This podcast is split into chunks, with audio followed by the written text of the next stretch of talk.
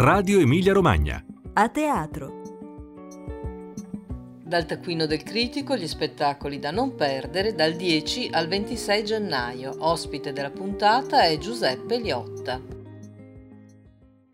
Bentrovati da Piero Raimondi, bentornati a teatro, un critico, tre spettacoli, oggi con noi a scandagliare il meglio del cartellone di prosa dal 10 al 26 gennaio c'è Giuseppe Liotta, studioso e critico di teatro, firma di Istrio e di Aurora International Journal. Buongiorno Giuseppe Liotta, bentornato a Radio Emilia Romagna. Buongiorno a te, grazie dell'invito. Ecco, immagino non sia stato facile scegliere i tre titoli da consigliare dopo la pausa natalizia i teatri hanno ripreso a pieno ritmo le stagioni. La nostra regione, l'Emilia Romagna, si conferma ancora una volta una delle piazze più ricche di teatro. Voi per quanto riguarda delle prime nazionali, voi per quanto riguarda le riprese di alcuni spettacoli nazionali che vengono ospitati in regione e voi perché sicuramente non c'è nessuno spettacolo spettacolo che non valga la pena di essere visto. E allora cosa hai scelto? Diciamo che le scelte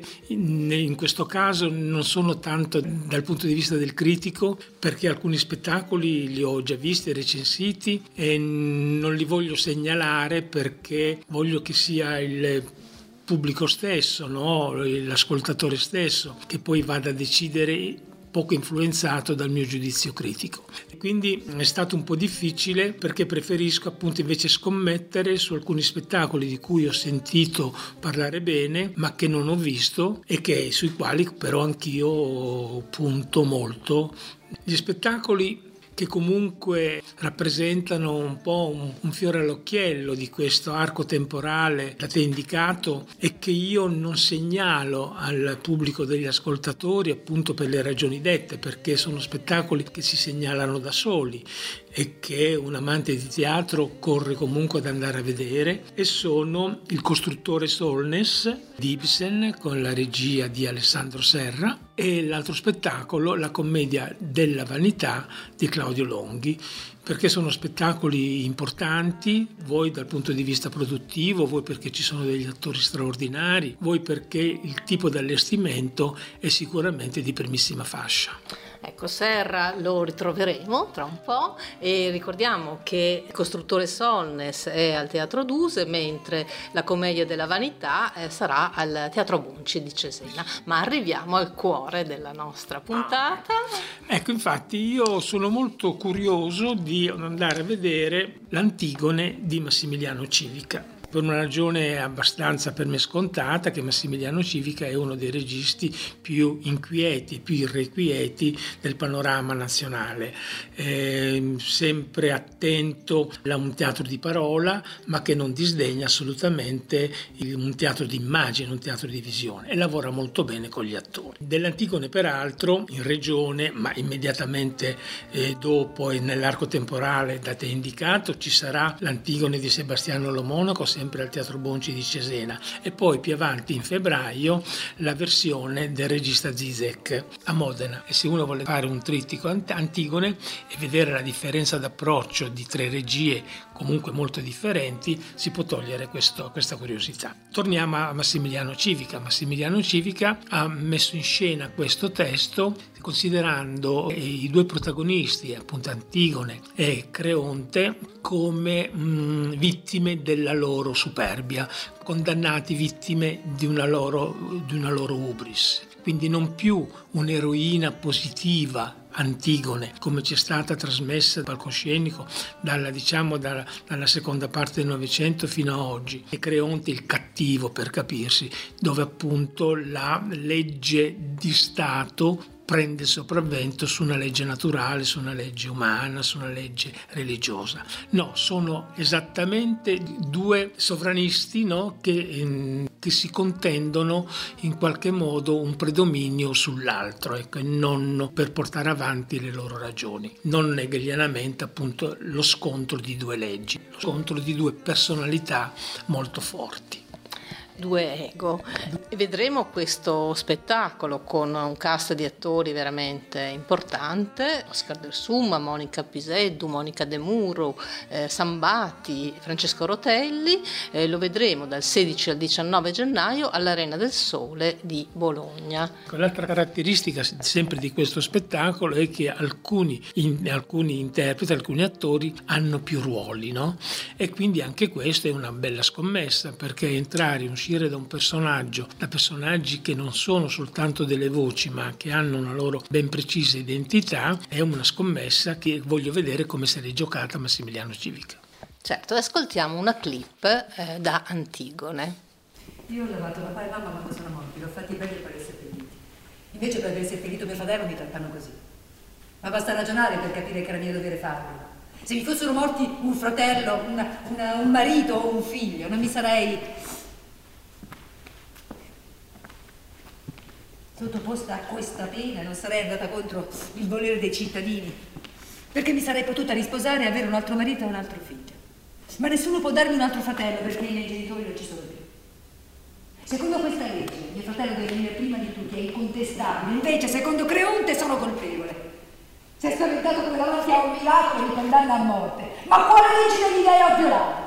A che servono gli dei? Perché dovrei a pregarli? Io ho compiuto un gesto di pietà e vengo trattata come una criminale. Se per gli dei è giusto così, allora mi lasceranno morire e io avrò la prova di aver sbagliato. Ma se siete voi che sbagliate, allora dovete tutti soffrire come state facendo soffrire me.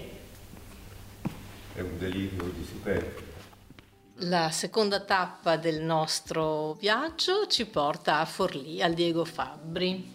A Diego Fabbri di Forlì c'è lo spettacolo forse che negli scudi di questa stagione teatrale che è il Giardino dei Ciliegi di Alessandro Serra che ha già dato prova di sé col famoso Macbettu.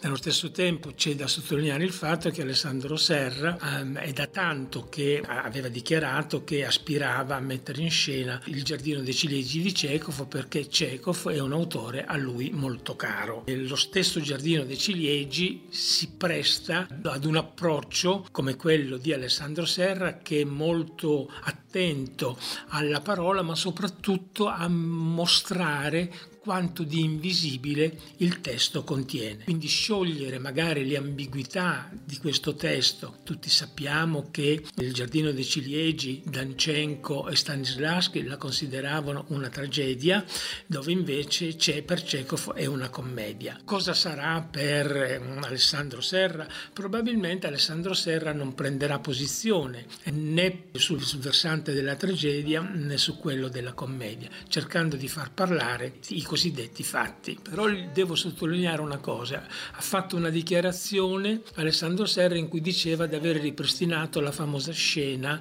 dell'incontro alla fine del secondo atto fra Charlotte e il vecchio Fierce che parlano, che parlano appunto della loro infanzia. Ecco, questa scena per la verità lui ha detto che è la prima volta che viene fatta in Italia. Non è vero, perché proprio Gabriele Lavia nella sua versione del 95-96 l'aveva ripristinata egregiamente. Sentiamo una testimonianza, uno stralcio da un'intervista fatta da Alessandro Serra alla Biennale dove lo spettacolo ha debuttato.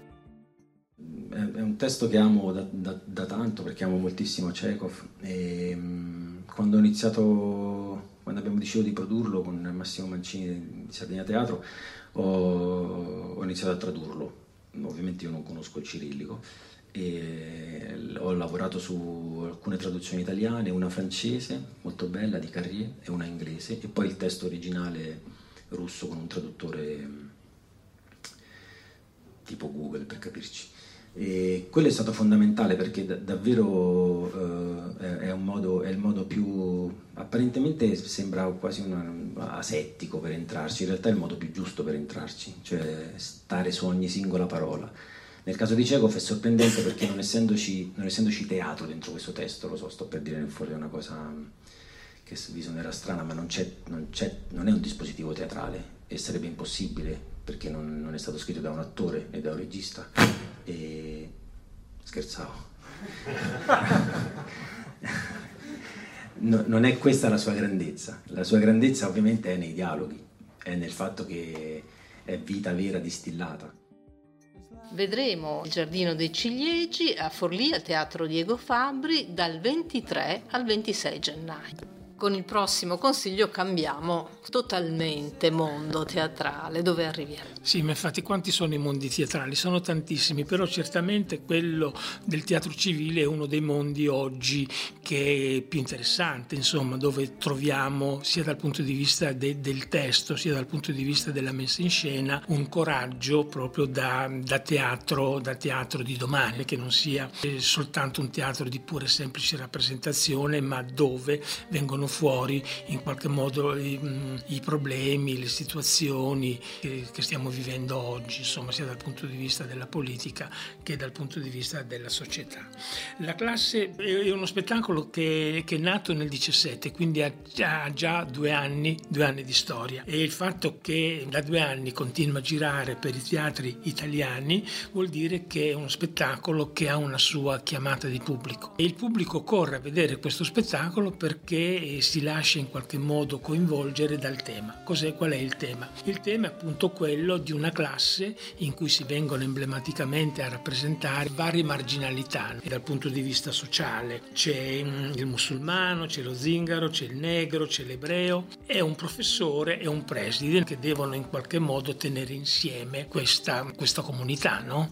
Succede tutto quello che uno si immagina possa succedere in questi luoghi chiusi dove possono esplodere esplodere dei conflitti, dove possono esplodere eh, tematiche che leggiamo nella cronaca di tutti i giorni. E quindi eh, sono molto curioso di vedere come un drammaturgo come Vincenzo Manna, non so se è ispirato o meno al film del 2008 che vinse Palmador al Festival di Cannes, Entre les murs, fra le mura, più no, dentro le mura insomma, e non so fino a che punto appunto si è ispirato a questo, a questo film che in qualche modo ha le stesse tematiche, però probabilmente ne prende un po' le distanze, nonostante lo stesso titolo, almeno quello italiano del film, cercando appunto di rendere più teatrale, quindi più legato al lavoro del, degli attori sui personaggi e meno ai personaggi in quanto tale, la dinamica delle, delle varie successive azioni.